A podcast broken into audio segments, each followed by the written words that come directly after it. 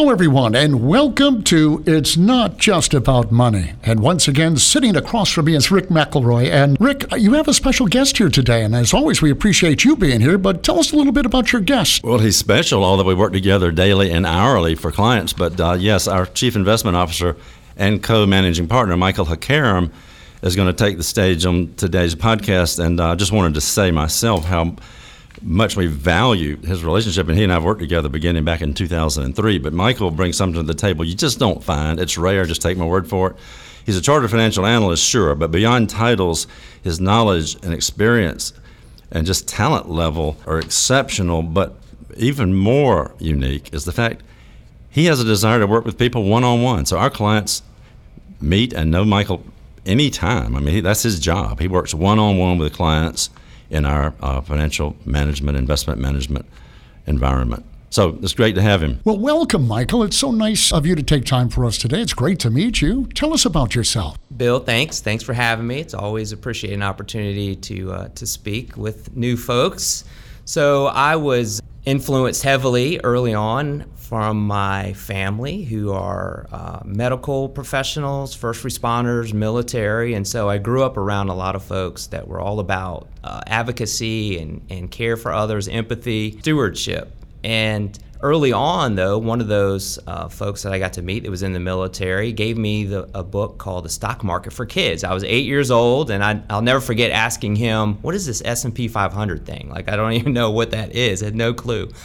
And so he was an early mentor to help uh, give me, you know, sort of weave together this advocacy piece, but then also an interest in finance and economics and learning more about all sorts of stuff, you know, industries and how do sectors work, how does finance work, all that type of thing. You told me about your degrees in analytics, which seems like a very, I don't know, it's a, it's a very analytical kind of thing. It's not an emotional thing, but I was wrong about that. Talk a little bit about what you've learned and emotion and behavior of individuals when they invest and how you can help. Absolutely. It's, it's very interesting because I have uh, degrees in finance and economics. Uh, I am a chartered financial analyst, which I earned that designation in 1998.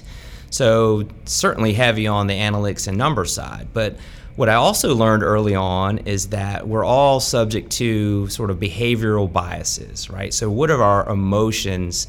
Uh, tell us or how do they influence the way that we may act, either rationally or irrationally. And so we all have these different cognitive biases, as we like to call them. So it all sounds like technical, typical analyst talk, but basically what it comes down to is we all are subject to fear. We're all subject to euphoria when things are going well, or despondency uh, or depression when things are going badly. And so there's one bias, Bill, I'd love to share with you, is just called recency bias. So whatever that most recent experience is, it tends to get extrapolated out as if it's the new reality. And of course, we all know that things change all the time, so that's not always the case. Tell us a little bit about Glenwood Financial Partners. It seems as though there's an emphasis on a whole lot more. In fact, the, the name of the podcast, it's not just about money. So tell us why you and Rick are together and what your goal is. Absolutely. So th- this is essential to everything that makes Glenwood unique, and that is we build custom based solutions. And in order to truly be customized, and sometimes you'll hear jargon about we do custom work, and that could mean, well, they expanded from three models of how they give advice to 10 models. But at the end of the day, they're still mapping you to a model that, that everyone that's in that model, they're going to do all the same things. But again, in reality, people are unique. And so we like to say that knowledge, experience, values, traditions, all those things that make up your wealth, it's a lot more than about just money it's that wealth of experience, that wealth of tradition, that those stories in your life. And so you may say, okay, that's all great. Well, how does that transfer into true advice? And so, again, back to the customization, we truly build custom solutions. And people are unique and they're going to react to things that happen in markets, as an example, in a unique way.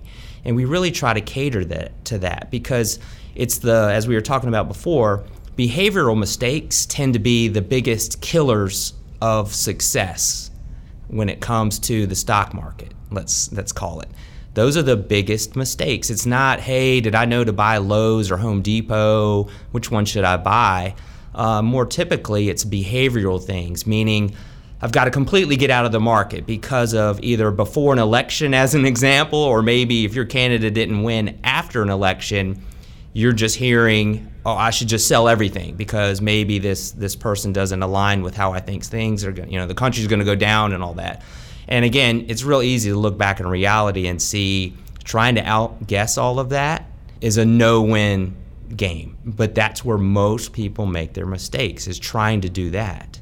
So what Glenwood does is let's let's remove those barriers, find out what is unique about your story, what are your needs, of course, getting down to, to your goals, your unique circumstances, getting very granular into how much income do you need or, or you know what are your legacy goals? Meaning uh, do you want to give money to charity or leave a certain amount of money for children or grandchildren or what have you and then we weave all of that in into actually you know how are we going to get there? You have a unique story. It made a difference in your life and in a sense it's going to make a difference in your clients' lives and it has to do with two quarters. Can you share that story? Sure i'd love to. I love telling the story and, and i tell it a lot whether it's to executives of companies where we're, we're managing money or whether it's to uh, when I have an opportunity to speak to high school students or undergraduate students. And then what that is, that's about experiences. You got to get out there and have experiences and how they may influence you. And so in my case, all the way back in 1990, so I was just a, a sophomore, it was the summer after my sophomore year in college. Um, I was going to New York City and with some friends and I'll shorten the story a little bit, but basically, we ended up uh, having our car towed out in front of Grand Central Station. And so, where they do is they, they lug it down to the docks in New York City. And so, we took a path to walk through Hell's Kitchen, which is kind of a, an infamous place. And so, we're walking along there, and there are some squeegee men, which, if you don't know what a squeegee man is, it's someone who, when your, your car comes up to a stoplight in New York City, in this case, they come and they try to earn a little bit of money by performing a service by squeegeeing off your windshield. And, and sometimes it can get a little hostile, like they want that money. So anyway, we are walking along, and a couple of these squeegee men, one in particular, comes over to me and says, "Hey, you know, uh, you know, do you have any? Basically, can you make a donation on my behalf?" And that sort of set me off because I was a little bit upset about getting our car towed and it's getting darker and colder and I'm supposed to be at my grandparents' house outside of the city. So, all sorts of things. And I'll never forget, he reached into his pocket and he grabbed out two quarters and he said, Hey, this is what I want you to do. I want you to take this shortcut. I want you to have these quarters so you can call your grandparents. And I want you to have a blessed rest of your night.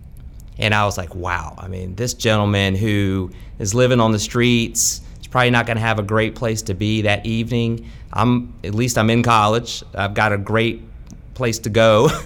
and he hands me those two quarters, which to him meant a great deal. And for me, for a lifetime, now in my 28th year of my career, it meant the world to me. For folks who are listening to this, Michael, what would you say to them about Glenwood that you think they need to hear in order to consider coming to see you and Rick? Sure. I would say it's truly a unique opportunity for, for us, for Rick and I. We've been working together since 2003 to really form something that would be unique and we could really empower the investor. We could empower one another as advisors and advocates for people.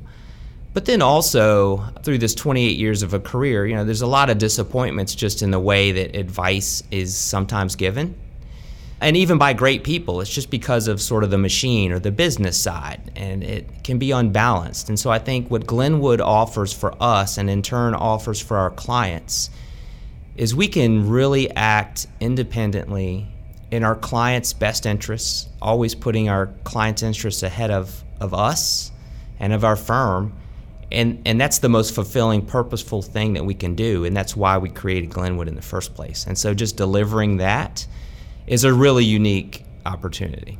And how would they get a hold of you? So they can get a hold of us at Glenwood in multiple ways. Of course, we have a, a great website, which is www.glenwood, uh, F is in financial, P is in partners.com.